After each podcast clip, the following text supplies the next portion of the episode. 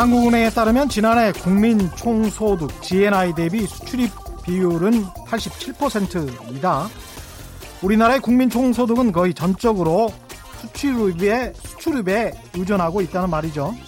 그 수출입 중에 약 4분의 1 안팎이 중국이라고 생각해 보십시오. 엄청나죠? 이런 중국에 대한 의존도를 단숨에 줄일 수 있을까요? 중국을 대체할 다른 시장이 급부상하지 않는 한 불가능합니다. 그렇다고 우리가 미국을 무시할 수 있습니까? 미국은 여전히 전 세계를 쥐락펴락하는 초강대국입니다. 우리의 전통 우방이고요. 우리가 국제 정치에서 군사적으로 미국의 눈치를 보지 않고 완전한 독자 외교를 펼치는 것도 불가능합니다. 어떻게 해야 할까요?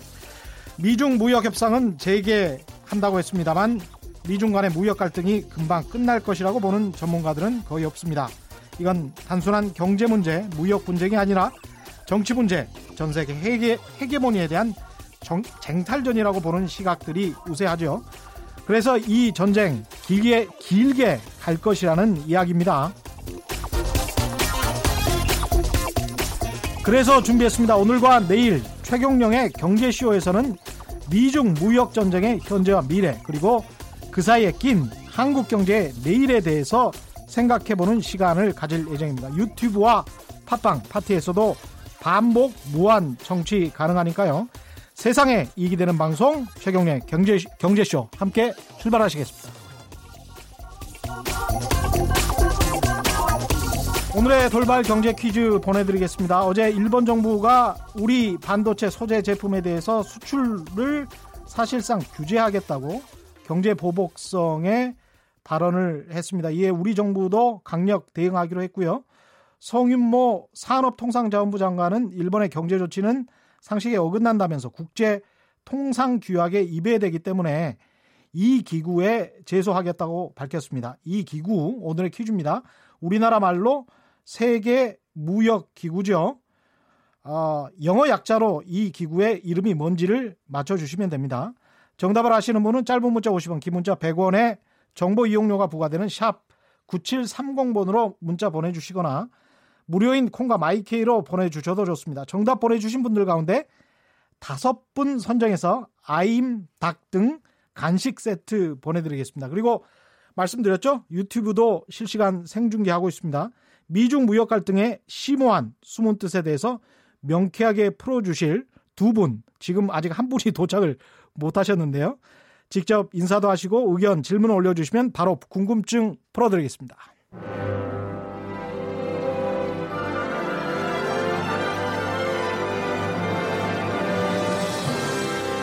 이슈 심화 토론. 우리 경제 핫 이슈에 대해 최고의 전문가들을 모시고 여러 걸음 깊이 들어가 봅니다. 네, 오늘 먼저 함께 하실 분 소개합니다. 중국통 경제 전문가죠. 지난번에 나오셔가지고 유튜브 조회수로 최경령의 경제쇼 최다 조회수를 기록했습니다. 18만 뉴스공장이라고 아주 인기 있는 프로가 있죠. 그것보다 훨씬 높습니다. 18만이면. 예. 지난번 저희 프로에 출연해서 빅히트를 치신 중국 경제 금융 연구소의 전병서 소장 나오셨습니다. 안녕하십니까? 안녕하십니까? 예. 저희 프로 금요일 고정 출연자신데 제가 까칠한 합리주의자라고 부르는 분인데 아직 안 오셨습니다. 곽정수 박사 얼른 뛰어 오시기 바랍니다. 곽정수 박사 오시는 동안 이야기 나누시죠. 그 미중 무역 분쟁 이야기 나누기 전에 지금 일본 아베 정부가 어, 반도체 소재 같은 거, fluorine, 뭐 polyimide, resist, 에칭가스 뭐 이런 거를 한국에 수출할 때는 이제 건별로 수출 허가를 받아라.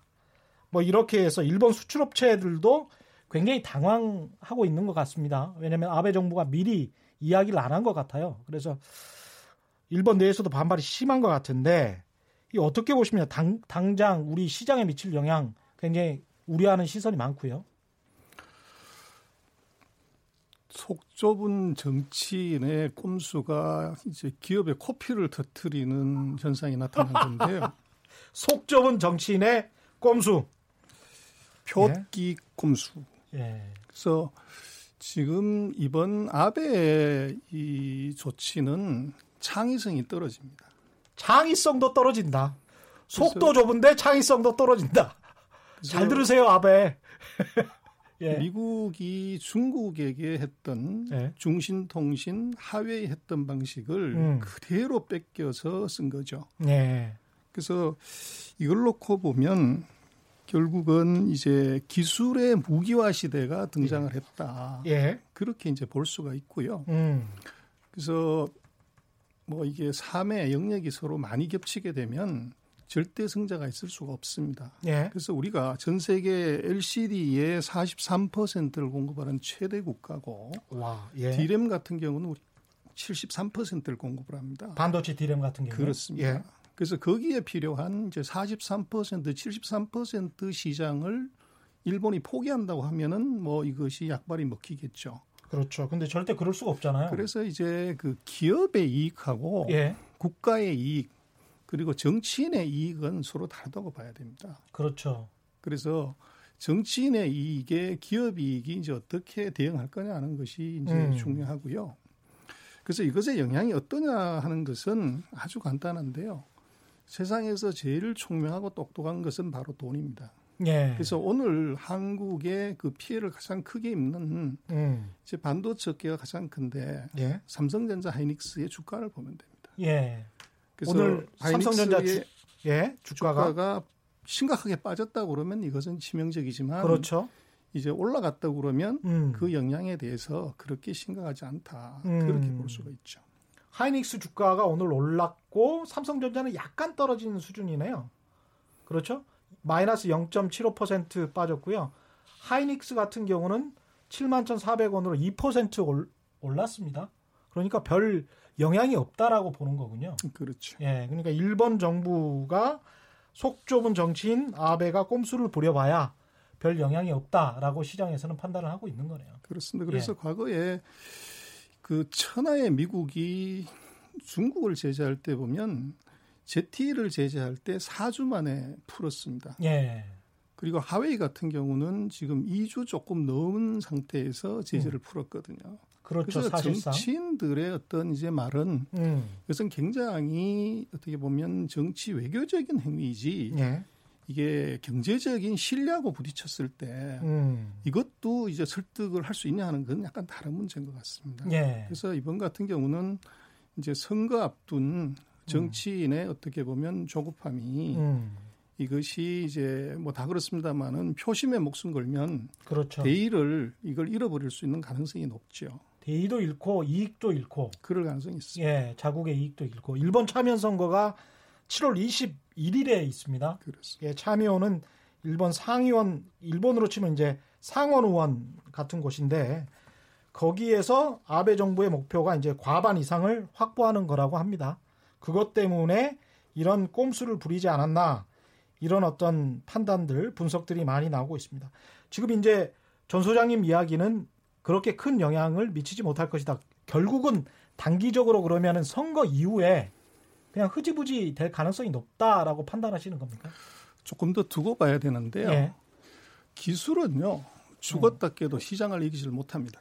기술은 죽었다 깨도 시장을 못 이긴다. 그렇습니다. 예. 그래서 음. 기술의 궁극적인 의미는 음. 팔아야 기술이지 음. 못 팔고 재고로 갖고 있으면은 그렇죠. 그것은 자랑거리로 끝나는 것이죠. 어. 그리고 지금 이제 일본의 그런 우리 LCD나 반도체에 들어가는 소재나 이런 것들을 공급을 중단한다고 하는 것이 예. 지금 반도체나 LCD 업계의 호재일 수도 있습니다. 예.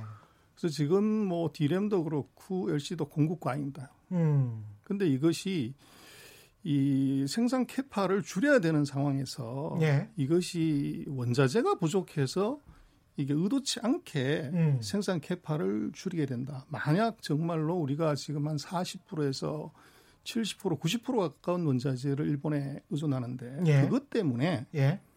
LCD가 40% 줄어들고 디램이 70%. 10%만 생산을 줄여도 반도체 가격은 바로 폭등하죠. 폭등할 수가 있습니다. 예. 그래서 지금 저것이 뭐 단기적으로는 그렇게 음. 영향을 미칠 수 있지만 조금 길게 놓고 보면 정말로 이것이 쇼티지가 난다고 하면 음. 이것은 반도체 가격의 음. 상승으로 이어질 가능성이 높습니다. 이 어떻게 보면 전 세계 공급망 일, 종의 supply chain 중에서 한 곳을 끊어버리면 오히려 부작용으로 우리 기업들이 단기적으로라도 혜택을 볼 수도 있겠습니다. 단가가 그렇습니다. 상승해서. 그래서 지금 이제 아베가 한 짓은 음. 이 경제학의 지시라고 말씀하셨습니다. 올린 이 보이지 않는 손 그 예. 아담 스미스를 이번에 울려버린 거죠. 예. 그래서 이게 순리대로 뭘 해야 되는데 음. 순리를 이거를 어기게 되면 반드시 음. 후유증이 있습니다. 음. 그래서 지금 아담 스미스를 울린 아베는 반드시 거기에 이 후유증을 일본이 감내해야 될 겁니다. 그리고 아. 만약에 이것이 그대로 지속이 된다고 하면 예.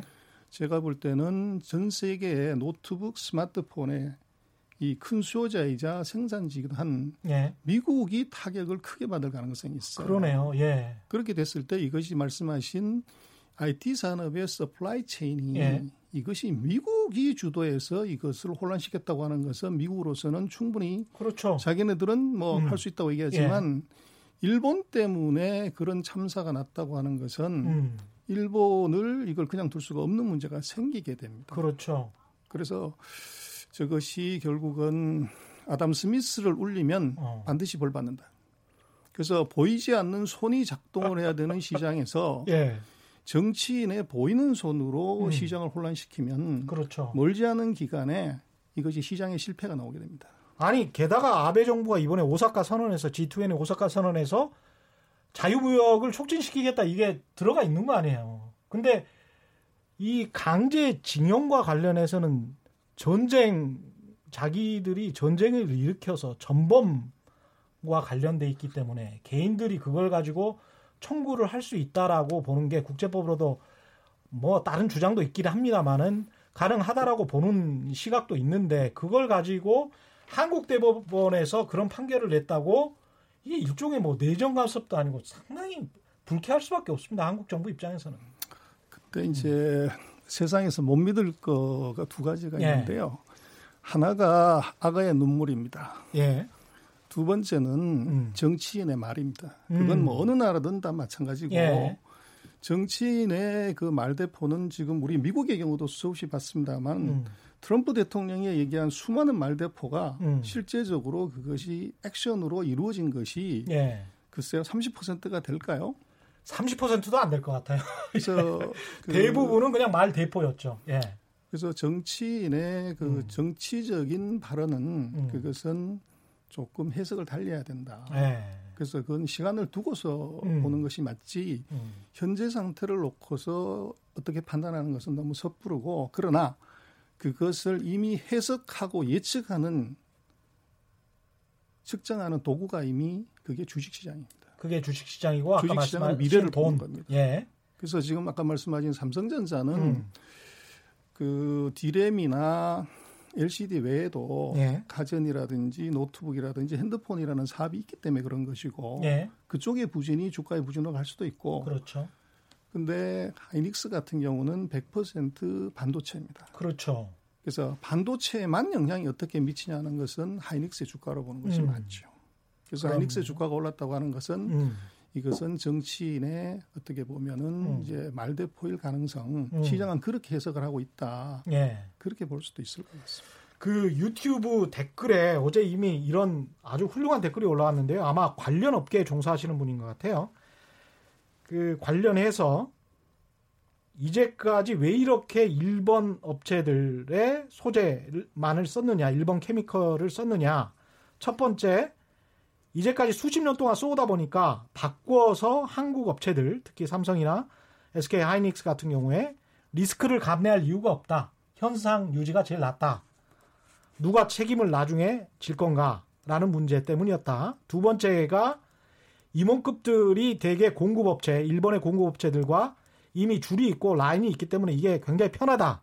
일종의 관료주의를 말씀하시는 것 같고요. 세 번째는 삼성과 SK 하이닉스 협력 업체들 마진이 3, 4%만 보장받는 수준이라 여력이 별로 없다는 거죠. 그래서 일본 업체들은 그 마진을 충분히 감내하고도 공급할 수 있는데 우리 한국 업체들 같은 경우는 한 7, 8% 정도 돼야 어, 어떤 공급을 할 수 있는 입장이기 때문에 거기에서 약간 단가 차이가 난다. 그래서 이 기회에 한번 한국 제품으로 싹 갈아버리는 것도 그리고 장기적으로 우리 업체들이 이런 식으로 좀 그 한국 업체들, 한국 중소기업들 것을 좀 써보는 것도 낫겠다.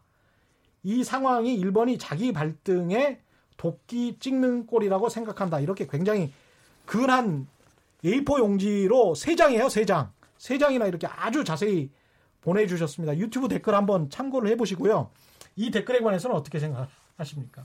이분도 상당히 전문가신 것 같습니다. 예. 그래서 예. 힘이 있으면 당당한 것이고요. 예. 힘이 있으면 대접받는데 음. 힘 없으면 당당할 수도 없고 대접도 못 받는 거예요. 그 힘이라는 게 뭐냐 그러면 예. 국방력을 빼면 돈, 기술, 경제력입니다. 예. 그래서 지금 아까 말씀하셨지만 눈에 보이는 것은 그것은 그렇게 두려운 것이 아닙니다. 정말 무서운 것은 눈에 보이지 않는 겁니다. 음. 그래서 우리가 지금 하고 있는 것은 소위 말하는 근육형 산업이죠. 정부가. 예. 근데 근육을 만드는 세포형 산업 이게 정말 무서운 거고요. 반도체나 LCD 산업이 미국에서 일본, 일본에서 한국, 지금 이제 대만과 중국으로 넘어가는데 예. 미국하고 일본이 반도체 산업, LCD 산업 버렸냐 그렇지 않습니다. 근육형 어. 산업은 다 넘겼지만 예. 장비 예. 지금 이 아까 말씀하신 포토 그렇죠 예. 포토 리지스터를 이거를 강강하는 예. 그런 반도체 장비 예. 이것은 미국하고 일본이 세계적인 기술 갖고 있고 거의 독과점하다시피 합니다. 예. 그래서 장비 소재는 음. 세트 산업은 한국으로 중국으로 대만으로 보냈지만 음. 소재 산업은 여전히 지고 있습니다. 예. 그래서 세포형 산업을 갖고 있는 거죠. 그래서 예. 그것은 함부로 보이지 않습니다. 세포는 보이지 않는 거죠. 그러네요. 거기에 우리가 당황스러워. 이게 이제 굉장히 좋은 우리한테 제가 보는 아베가 우리한테 준 교훈은 뭐냐면 음. 아주 중요한 시사를 했습니다. 음. 우리가 디램 만든다, LCD 만든다, 겉으로 보이는 것을 자랑할 게 아니고 그 안에 들어가 있는 세포를 장악하지 못하면 언제든지 지금과 같은 사태가 벌어질 수가 있고 그렇습니다. 지금 우리가 중국하고의 관계에서 음. 반도체, LCD 모든 첨단 산업에서 중국이 지금 캐치업하고 있는 것은 하드웨어 쪽입니다. 하드웨어 쪽이다. 그래서 예. 우리가 하드웨어는 언젠가는 넘겨야 될 산업이지만 음. 우리가 끝까지 가져갈 수 있는 것은 장비 재료 소재라는 거죠. 음. 그래서 똑같은 현상이 벌어졌을 때 우리도 중국에게 이런 예. 액션을 할 수 있는 것이 우리한테 있어야 됩니다. 우리도 일본처럼 키워놔야 된다. 그렇습니다. 그래서 음. 결국은 이 세포형 산업을 우리가 첨단 산업에서 안 기르면 하드웨어 산업, 인건비 들어가는 산업은 언젠가 넘겨야 되지만 예. 세포형 산업을 어떻게 우리가 키우고 육성하고 음. 보존할 거냐는 것이 음. 이게 대중국 전략에서도 굉장히 중요해 보입니다. 예. 1361님, 이제 미중 무역 분쟁과 관련된 이야기로 좀 돌아가 봐야 될 것 같은데요. 1361님이 이런 질문 해 오셨습니다. 미중 갈등이 오히려 이익이 되는 한국 기업이나 산업에 이익이 되는 그런 게 있습니까? 라고 여쭤봤는데 어떻습니까? 그래서 무역 전쟁에서는 한국은 어쩔 수 없이 우리는 피해를 볼 수밖에 없습니다. 음. 그래서 미중 전쟁에서 우리는 중간재를 주로 공급하기 때문에 네. 이 싸움이 벌어지면 수출이 안 된다고 생각하면 기업이 맨 먼저 줄이는 것은 주문을 줄이게 됩니다. 네. 두 번째로 재고를 줄이게 되고 네. 세 번째로 생산 캐파를 줄이고 사람을 음. 줄이죠. 예. 맨 먼저 걸리는 게 뭐냐면 주문을 줄이게 되는데 예. 우리가 지금 가장 큰 수출국인 중국에 수출하는 것의 79%가 중간재입니다. 음. 경기가 아직 수출이 줄지가 않았음에도 불구하고 중국 기업들 입장에서는 수출이 나쁘기 때문에 먼저 주문을 줄여버리는 그 현상 때문에 우리가 그렇군요. 수출이 대폭 주는 거죠. 예. 그래서 이것은 피할 수가 없고 음. 우리가 미중의 싸움에서 이득을 볼 수 있는 것은 제가 볼 때는 기술 전쟁입니다. 음? 기술 전쟁. 그렇습니다. 네. 이번에 하웨이 사태에서 어떻게 보면 뭐 여러 가지 얘기를 할 수가 있고 이제 큰 놈 둘이서 치고받고 싸움하는데 작은 놈이 좋은 일 생겼다고 이게 웃으면 어디 터질 수밖에 없지만 네. 제가 볼 때는 한국의 삼성전자나 하이닉스 같은 경우는 미중의 기술 전쟁, 하웨이 전쟁에서 음. 우리가 수혜자죠. 그러나 음. 그걸 가지고서 우리가 자랑하거나 웃을 일은 아니고요. 예. 어디 가서 드러내놓고 이렇게 자랑할 그렇습니다. 이야기는 아니다. 그래서 지금 디렌 같은 경우가 음. 우리가 73% 74%를 우리가 공급을 하고 예. 이 미국이 마이크론이 한 23, 4% 예. 2, 3%를 대만이 공급을 하는데 예. 지금 미국이 마이크론 23% 공급을 중단을 시킨다고 얘기를 한다고요. 음. 그러면 나머지를 이게 중국 입장에서는 어디서 조달을 할 거냐 하면 대만의 2, 3%는 이제 조직 지열이고 그렇죠. 한국에 의존할 수밖에 없습니다. 예. 그래서 지난번에 우리가 그 사이에 사드 사태가 벌어졌을 때 그렇게 우리가 중국 고위급하고 회담하자고 그랬을 음. 때 아무 반응이 없었습니다. 그런데 예. 이번 하웨이 사태 터지고 나서 중국의 부부장 음. 차관급이 세 명이 동시에 한국에 날라왔습니다. 음. 우리 IT 기업들 예. 만난 거죠. 예. 그래서 이게 결국은 그만큼 이제 절박하다는 얘기죠. 예. 그래서 그렇게 놓고 보면 지금 미중의 전쟁에서 우리로 놓고 보면 미국이 디램을 중국으로 공급을 중단을 했을 때 예. 이게 미국이 한국도 이거 공급하지 말라 예. 이렇게 압력을 넣을 수는 있지만 음. 그럴 때 우리는 미국에 동조를 하는 거죠. 공급 음. 안 한다. 예. 근데 우리는 무슨 수가 있냐 그러면 지금 우리 하이닉스 같은 경우 삼성전자 같은 경우 중국에 현지 공장이 있습니다. 예, 그렇죠. 이미 우시 시안에 공장이 있고 하이닉스 같은 경우 거의 매출의 한 절반 가까이가 우시에서 일어나고 있고. 아, 그렇군요. 그래서 그 우시 공장은 거기서 만드는 제품은 Made in Korea일까요? Made in USA, Made in China일까요? Made in Korea 아닙니까? 아닙니다. 거기서 만드는데 Made in China죠. 그렇죠. 근데 수출되는 걸로 Made in China입니다. 그래요? 그래서 우리가 어. 거기다가 반도체 공장을 지은 이유가 예. 그 미국이 디램에 대한 예. 반덤핑 관세를 40% 이상 갖다 붙였기 때문에 음. 우리가 한국에서 만들어서는 도저히 안 돼서 이게 안 돼서 우리가 거기다가 그 반덤핑 관세를 피하기 위해서 제재를 받지 않는 중국에다 공장을 진 것이 우리 하이닉스 우시 반도체 공장입니다. 우리 세탁기 계속 옮겨 다녔던 그렇죠. 거하고 똑같네요. 그래서 네. 지금 한국에서 좋다. 기흥이나 음. 이천에서 만드는 반도체는 우리가 수출을 안 할게. 네. 그 대신 중국에 있는 이 제품들의 경우는 이것은 Made in China죠. 예. 그래서 Made in China를 이걸 Made in China 기업한테 음. 공급하는 것은 그것은 뭐 제재할 방법이 사실은 없죠. 음. 그래서 그렇게 놓고 보면 그리고 또 지금 통신 장비 같은 경우도 음. 화웨이가 전 세계 최대 통신 장비 회사고 음. 세계 number two의 스마트폰 공급자인데 예. 이것이 미국과 유럽에서 수도비 된다고 하면 음. 세계에서 1등하고 있는 삼성전자의 스마트폰은 뭐 어찌됐든 간에 예. 플러스 요인이 생기게 되는 것이고 음. 통신 장비 마찬가지로 이게 노키아, 에릭슨, 삼성 세 군데가 미국과 예. 유럽에서 만약에 음. 하웨이가 퇴출된다고 하면 우리는 잃을 것이 별로 없는 거죠. 음. 그래서 무역 전쟁의 결과로서는 우리한테 피해가 저것은 있고 피할 수는 없다. 예. 그러나 기술 전쟁에 있어서는 우리가 뭐 웃을 수는 없지만 저것이 이득을 볼 수 있는 분야들이 있다. 그렇게 음. 얘기 드릴 수 있을 것 같습니다. 정리를 해보면 다시 지금 마지막에 하신 말씀이 정리를 하신 말씀인데요. 무역 전쟁에 있어서는 우리가 어느 정도 피해를 볼 수밖에 없는 상황이지만 기술 전쟁으로 들어가면은 우리가 피해가 아니고 오히려 이득을 볼 수 있는 상황이 될 수도 있다. 그런 기업들도 그렇습니다. 꽤 있다. 라는 말씀이셨고요. 지금 곽수정 박사가 들어오셨습니다. 저희 프로 금요일에 고정 출연자시고 제가 이렇게 불러드렸어요. 까칠한 합리주의자. 아이고. 오늘은 지각대장. 네, 오늘 지각대장. 제가 생방송 펑크 낸 게 한두 개가 아닙니다. 이제. 세계 경제의 99%는 트럼프에 달려 있다의 저자시고요. 미국통 곽수정 경제학 박사 나오셨습니다. 안녕하십니까? 예, 안녕하십니까? 예. 화해 이야기 하고 있었는데요. 예, 들었습니다. 예, 화해에 대한 제재. 예. 이러다가 이제 우리한테는 어느 정도 이제 수위가 될 수도 있다 기술적으로는 예. 전명수 소장님은 그런 말씀이었고요. 이러다가 은근슬쩍 타협하는 거 아닌가라는 그런 생각도 들더라고요. 미국이 그냥 한 2주 있다가 발 빼는 거 보니까 어떻게 생각하세요? 근데 왜 이렇게 땀을 흘리세요? 아니 제가 더 긴장이 돼서 그래요. 아 그렇습니까? 워낙 안 오셔가지고 제가 네. 긴장이 됐어요. 죄송합니다. 청취자 여러분들하고 제 죄송합니다. 제가 죄송하다는 말 잘 안 하는데 예. 아, 그 전병서 박사님 말씀하신 걸 들어보니까 예. 아, 기술적인 측면에서는 이럴 게 별로 없다. 예. 아, 사, 무, 미중 간의 어떤 무역 전쟁에서는 이럴 게 좀 있는 것 같다. 이런 말씀이신데 음. 제가 볼 때는 그런 것 같습니다. 이 기술 전쟁에서 한국이 가지고 있는 기술이 뭐가 있죠? 우리가 가지고 있는 기술이 예를 들면 시스템 반도체를 디자인하거나 제조할 수 있는 기술이 있습니까? 아니면은 어떤 기술을 가지고 있기에 우리가 기술적인 측면에서 예를 들면 또 일본으로부터 협력을 얻어서 옛날에 일본이 하려고 했던 반도체를 우리가 가져왔다든지 예. 아니면 AI나 IoT 같은 데서 우리가 할 수 있는 기술적인 경쟁력이 어떤 부분이 있는지 저는 잘 모르겠습니다. 저는 이공계도 아니지만 음. 경제 전문가랍시고 돌아다니면서 듣고 배운 내용을 봤을 때 음.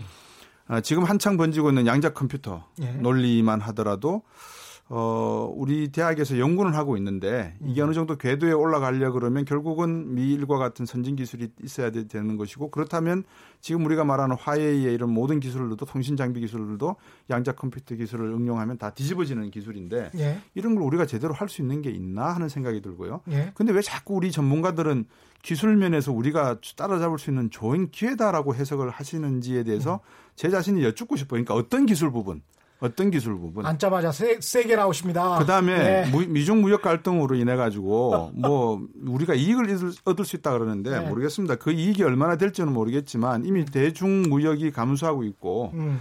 대미 무역이나 대일 무역에 있어서도 일본이 어떤 행동을 취하고 있는 제가 저번 시간에도 정주영 회장이 바덴바덴에서 일어나지 않고 앉아 있었다는 말씀을 네. 드린 적이 있는데 우리가 일본이 뭐 무서워서가 아니라 필요에 따라서는 전략적으로 그렇게 할 수 있다는 부분도 존재한다는 거거든요. 음. 그러면 과연 우리가 일본과 미국과 지금 어떤 외교를 펼치고 있어서 이번 트럼프 대통령의 그 JSA에서의 연출된 예. 연출이 아니죠. 판문점 예, 예. 일어난 그런 그 김정은과의 만남이 만남 속에서 과연 우리 외교가 어떤 모습을 보이고 있는지, 과연 음. 그런 정치 외교적인 배경을 가지고 미중 갈등 속에서 CNN과 뉴욕 타임즈가 이야기하고 있는 예. 문재인 아웃, 시진핑 in 이런 예. head table의 타이틀이 예. 어떤 내용을 경제적으로도 담고 있는지를 예. 고민을 해본다면 음. 그래서 우리가 이득을 얻을 수 있다. 음. 단기적으로 이득이 얻을 수 있는지 모르겠습니다만 음. 이미 대중무역에서 마이너스가 나고 있다는 게 나왔고요. 그러니까 예. 줄었다는 게 나오고 예. 그래서 저는 둘다 음. 이거는 우리 경제에게 심각한 문제다. 저는 그렇게 보고 싶습니다. 어떻게 보세요? 저, 저는 자유무역 이론에 따르면 아주 원론적으로 질문을 다시 한번 드려볼게요. 무역하는 모든 당사국에게 이익이 있는 게 자유무역 이론이잖아요. 그래서 그런데 이제 현실은 늘 미국이 적자였고 중국이 흑자였습니다.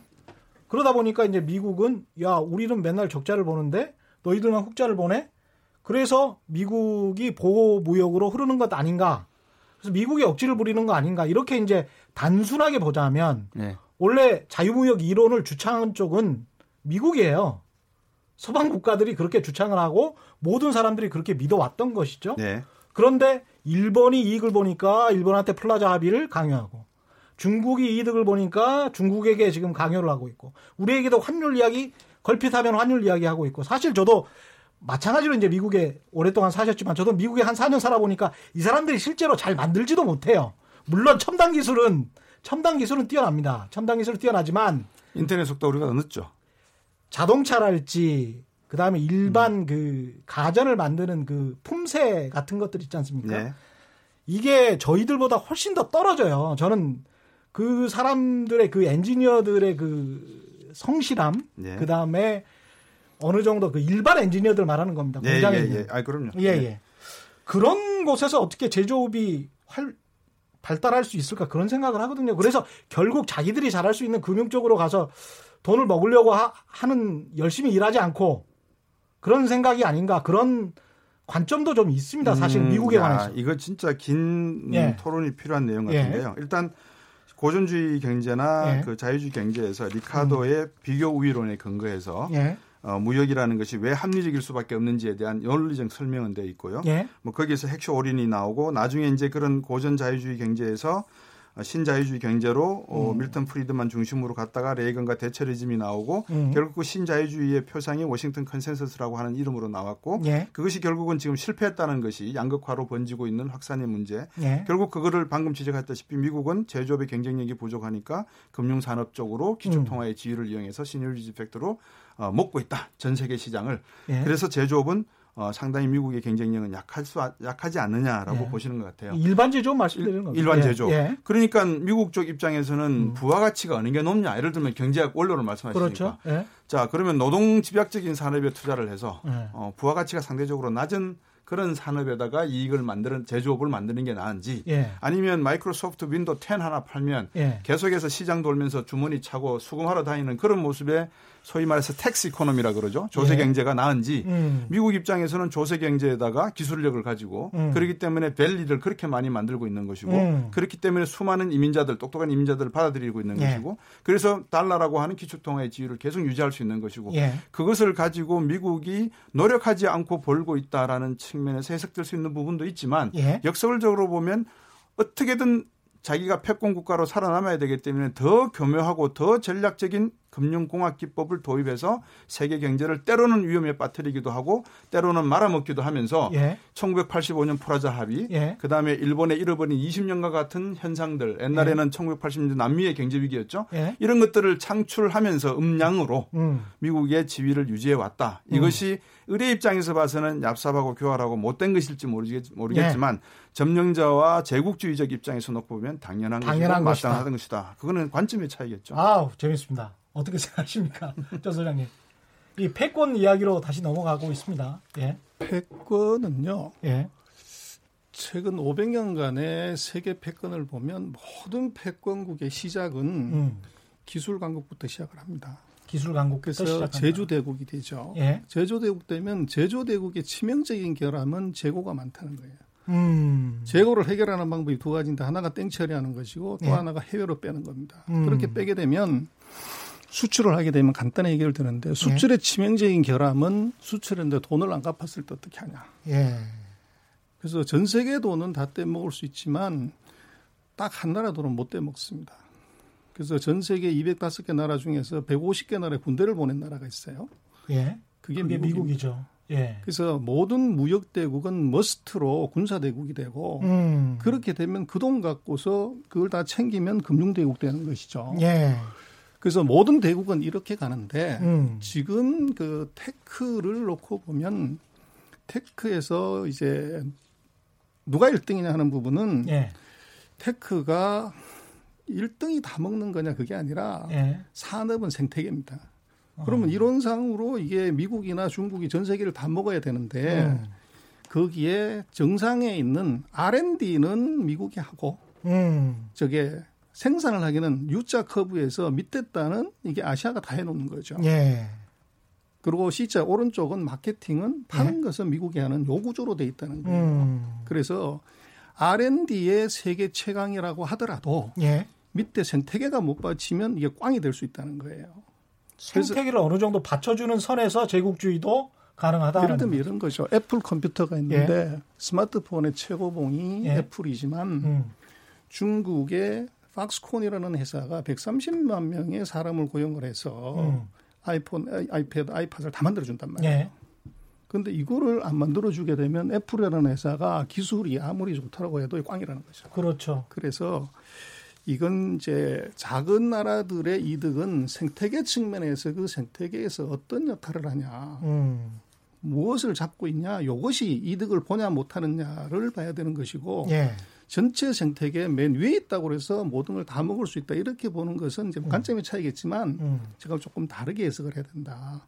갑자기 순망치한 뭐 이런 이야기가 생각이 아, 나네요. 근데 예. 저 제조 말씀을 하셨으니까 음. 이제 생태계 또 우리 좀 제가 전병서 박사님은 제가 다른 방송을 진행할 때 예. 저하고도 예. 인터뷰를 해주셨던 분입니다. 아, 제 기억에. 예. 그 우리가 많이 제조업이 이제 미국이 제조업이 약화되고 중국의 제조업이 2025로 인해서 강해지게 되면 결국 세계 패권은 중국으로 갈 수 있고 여러 가지 이야기 나오는데 예. 핵심은 제가 볼 때는 인구입니다. 인구다. 15억 인구라고 하는 것이 얼마나 큰 시장을 만들고 있습니까? 예를 들어서 우리가 아, 아, 옛날에 돈을 맨날 가난하게 벌던 사람이 큰 돈을 벌게 되면 돈 쓰는 게 상당히 해퍼지지 않습니까? 그렇죠. 돈 맛을 안다는 그렇죠. 뜻이죠. 그럼 이제 중국이 가지고 있는 15억 인구라고 하는 이 시장의 규모, economies of scale, 규모의 경제라고 하는데 네. 이것이 생산해내는 범위의 경제, 네. 다양한 형태의 서비스와 제품을 만들어내지 않겠습니까? 네. 이제 그런 상태로 다른 방향성을 놓고 보면 인구도 중요한 경제 생태계의 중요한 변수가 된다. 음. 여기에 제조업이라고 하는 변수는 20세기 이후에 예. 세계 경제를 이끌어왔던 하나의 패러다임이 되었지만 음. 어쩌면 21세기는 미국이 중국을 또는 중국이 미국을 어, 완전히 제압하지 못하고 병, 공존할 수밖에 없는 그런 상황이라 보면 결국은 인구 문제, 제조 문제 등등이 중요한 역할이 될 것이다. 저는 그렇게 보여집니다. 그렇군요. 그 화웨이에 대한 제재랄지 그 다음에 무역 전쟁이 결국은 어떻게 갈까 이 이야기를 하긴 해야 되는데 사실 두 분이 아주 흥미로운 이야기를 많이 해주시고 계셔가지고 제가 계속 질문이 떠올라서 아 예. 예 다른 말씀을 인구 이야기 하셨으니까 인구 중국이 뭐 13억 인구라고 하지만 계속 노령화되고 있고 지금 아이를 잘 안 낳고 있는 상황이고 미국은 인구가 오히려 3.3억 정도 되지만 특히 이제 흑인 또 라티노 계열 이민자들이 들어오고 있고 굉장히 이제 네 명 다섯 명씩 낳고 있으니까요. 예. 그래서 이제 미국 경제를 굉장히 긍정적으로 평가하는 곳들은 미국이 인구로서도 중국에 절대 지지, 뒤지지 않는다. 10년, 20년 뒤면 중국은 노령 인구를 떠받들기 위해서 굉장히 힘들 것이다. 거기에서 중국 경제가 스탑할 것이다. 이런 이야기를 하거든요. 그렇게 보면 미국이 일부러 이렇게 나서서 미연에 막는 것처럼 패권 전쟁을 할 필요가 있는가? 괜히 무리하게 네. 그냥 지금처럼 원래 본인들이 주장했던 것처럼 자유무역 쭉 하면 우리도 편안하고 대한민국도 편안하고 다 편안할 텐데 그런 생각이 듭니다. 저번에 제가 왜 그 미어 두 가지 접근법이 있다 그랬지 않습니까? 예. 키신저 방식의 접근법이었고 음. 갑자기 그 이름이 생각이 안 납니다. 미얼 셰민가 하는 분의 예. 예, 접근법이 있다. 그러니까 음. 예를 들어서 전 후자의 경우에는 바로 그냥 싹이 돋을라 그러면 바로 밟아버려서 그 싹을 죽이는 방법이 하나가 있고 예. 키신저 같은 경우에는 좀 점진적으로 예. 상대를 이렇게 교육도 시키면서 훈련도 시키면서 제도권 안에 들어올 수 있도록 노력하는 방법이 있는데 미국이 지금 취하는 방식은 둘 다를 취하는 건 분명히 맞는 것 같습니다. 음. 이 중에서 어느 것을 선택할 것인가를 놓고 트럼프 대통령 때 좀더 불거지는 방법이 후자의 방법인 것이고 예. 사실 키신저 방식을 시도하는 것은 아, 클린턴 대통령, 오바마 대통령까지 이어져 왔다. 그 내용이 China bashing, China containment policy, 포위 전략, 예. 중국 때리기 전략, 예. 그리고 부시 대통령이 이야기했던 몽골에서 발표했던 third neighbor policy, 제3의 예. 이웃 정책. 예. 이런 모든 것이 다 중국을 포위하고 관리하는 형태의 정책이었기 때문에 음. 미국은 이 two track으로 중국에 대한 견제를 분명히 하고 있는 것 같다. 뭐 견제라는 음. 표현이 적당한지는 모르겠습니다만 음. 어쨌든 중국은 하지만 21년 공산당 창당 이후에 100년이 지난 25년을 제조업 강국으로 만들겠다. 예. 49년 공산화된 이후에 100년이 지난 2050년부터 세계 패권국이 되겠다. 어, 100년을 주로 패국이 되겠다라고 말한 적은 없어요. 말한 적은 없겠, 예. 없지만 뭐 속내는 그렇지 않겠습니까? 예. 그러면 이제 예. 그런 것을 보면 100년 주기로 뭔가를 꾸미고 있는 것 같은데 예. 미국은 그것을 알고 있을 것 같다. 음. 그래서 중국에 대한 여러 가지 에, 뭐라 그럴까요? 당근 채찍이라 그러죠, 흔히들. 네. 그런 전략은 하고 있을 걸로 보여집니다. 그러니까 중국의 스탠스는 우리는 국가 자본주의, 공산당 자본주의를 절대 수출도 않고 네. 그러니까 우리는 건들지 말아라. 우리는 그냥 평화롭게 번영하고 싶다. 이런 스탠스를 계속 취해 왔었던 것이거든요. 근데 이제 미국이 쟤들 아무래도 이상해. 뭔가 패권국이 될 것 같아. 이미 GDP도 우리의 3분의 2야. 뭐 곧 있으면 뭐 한 10년 뒤면 우리랑 똑같아. 뭐 이, 런 상황인 것 같은데 전 소장님 어떻게 보십니까? 그 역사 이래로 보면 국부라는 것은 사람의 머릿수였습니다. 예. 그래서 모든 대국들은 이제 자기 머릿수를 늘리든지 아니면 식민지를 만들어서 머릿수를 늘린 것이 그게 패권국이고 제국이었습니다. 음. 지금 이제 그 봐야 되는 것은 인구가 절대적으로 중요하지만 제가 볼 때는 head count가 아니고 예. 첫 번째 정보화된 인구가 몇 명이냐. 소위 음. 말하는 이 스마트폰으로 연결된 인구가 몇 명이냐 요게 중요하고 예. 두 번째로는 엔지니어 인구가 얼마냐 이게 중요합니다. 아. 그래서 이 두 가지 인구에서 지금 놓고 보면 그 제조업 시대에는요 예. 큰 놈이 작은 놈 먹습니다. 3천만 개 만들어 놓으면 6천만 예. 개 만들어 놈한테 먹히는 거죠. 음. 정보화 시대는 빠른 놈이 느린 걸 먹어요. 예. 근데 지금 네트워크화 시대는 친구 많은 놈이 친구 적은 놈을 먹고 친구 많은 놈이 큰 놈을 먹고 친구 많은 놈이 빠른 놈을 먹는 시대입니다. 친구 많은 게 제일 중요하다. 삼성전자의 시가총액이 음. 탄센트나 아리바바 시가총액의 50에서 55%밖에 안 됩니다. 음. 이거 어떻게 설명할래요?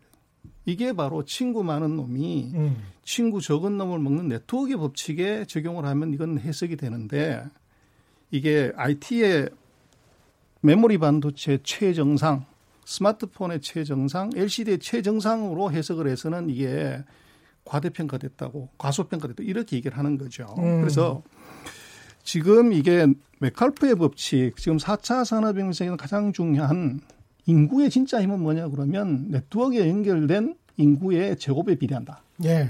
그래서 중국 인구가 14억이고 미국 인구가 3억 3천이다 그러면 예.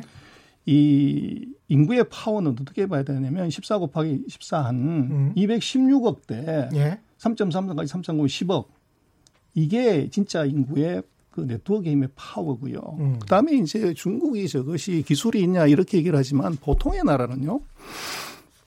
그 자동차를 만들고 스마트폰을 만들고 항공모함을 만들고 비행기를 만들고 우주선을 음. 만들고 우주 정거장을 만들어요. 예. 근데 이 중국이라는 나라는 자동차 엔진을 아직 제대로 못 만듭니다. 음. 스마트폰도 어렵다 못 만들어요. 그렇죠. 근데 이 이상한 나라가 항공모함을 두 대를 만들었고 세 번째 항공모함을 지금 건조하고 있어요. 맞습니다. 그리고 우리가 지금 2,800억 주고서 살려고 하는 스텔스기를 음. 이걸 수십 대를 만들어서 날리고 있고 음. 심심하면 유인 우주선을 쏘아 올리고 그렇죠. 하늘에 우주 정거장을 만들었어요. 음. 그럼 이 기술을 미국이 줬을까요? 일본이 줬을까요? 한국이 줬을까요? 이거 독자 기술입니다. 그런데 아. 이걸 누가 만들었냐는 거. 우리는 중국을 음. 그 3억 명의 농민공 중학교 졸업한 시골 사람들이 와서 네. 서구의 자본하고 같이 협력해서 만든 것이 중국의 지투라고 하지만 네. 방금 말씀드린 그 tech 산업의 핵심은 뭐냐 그러면 바로 고급화된 엔지니어입니다. 그래서 1978년 이후로 지금까지 2018년까지 중국에서 대학 졸업한 사람이 1억 명이에요. 1억 명? 그렇습니다. 그 중에서 60%를 이과라고 보면 엔지니어가 6천만 명이라는 거죠. 그 6천만 명이 만들어내는 것이 인공위성 스텔스기 항공모함이라는 겁니다. 예. 근데 더 제가 볼 때는 무섭게 봐야 되고 한 것은 뭐냐 그러면 지금 중국의 4년제 대학의 학년당 평균 재학생 수가 1,100만 명이에요. 그럼 이게 무슨 얘기냐면 앞으로 10년이 지나면 예. 1억 명이 또 나온다는 얘기입니다. 그 중에서 60%면 10년 내에 6천만 명의 엔지니어가 나오는데 얘들의 머릿속에서 뭐가 튀어나올지 예. 이걸 잘 봐야 된다는 거죠. 그래서 제가 볼 때는 인구가 경쟁력으로 하는 것은 두 가지. 정보화된 핸드폰으로 네트워킹된 인구가 몇 명이냐 하고 이것이 엔지니어가 몇 명이냐는 것이 중요하고 그다음 제일 중요한 것 또 하나는 뭐냐면 음. 국가의 정책입니다. 그래서 제가 볼 때는 인구 자체가 중요한 것이 아니라 음. 얼마나 이것이 절박한 인구인가. 음. 그래서 정책의 가이드라인이 얼마나 이게 절절하고 상대의 뒤통수를 치는 정책이고 음. 아이디어가 중요해요. 그래서 이건 어떻게 볼 수 있냐면 인구가 경쟁력이 맞는데 네. 14명의 자녀를 가진 아버지가 네. 생각해야 되는 고민해야 하는 음. 이 전략이나 생존의 방법하고 네. 세 명의 자식을 가진 아버지가 생각해야 되는 음. 이 고민이 다르다는 거죠. 아니 그러네요. 어떻게 천하의 음. 패권국인 미국하고 음. 열번 협상을 해서 구협의까지 다 한 안을 음. 이걸 열한 번째 가서 엎어버릴 수가 있냐는 거예요. 음. 이게 지금 미중 관계에서 협상이 깨진 이유죠. 예. 그래서 그것은 뭐냐 그러면 얼마나 저 절절하고 절박감을 갖고 있냐. 음. 이게 이제 정부의 정책이나 리더의 생각이 이것이 정보화된 인구 그리고 엔저링화된 인구 이 사람들을 한 곳으로 응집시키는 능력 거기서 앞으로 아마 인구가 정말로 국부라고 하면 거기서 승부가 난다 그렇게 보집니다. 두 분 말씀 들어보니까 어느 한 나라가 단숨에 무릎을 꿇는 그런 상황은 나오지 않을 것 같습니다. 절대 안 나오죠. 그렇죠. 아, 이 오늘 말씀 일단 감사하고요. 계속 진행을 해야 되니까 내일도 계속 한번 이야기를 해보겠습니다.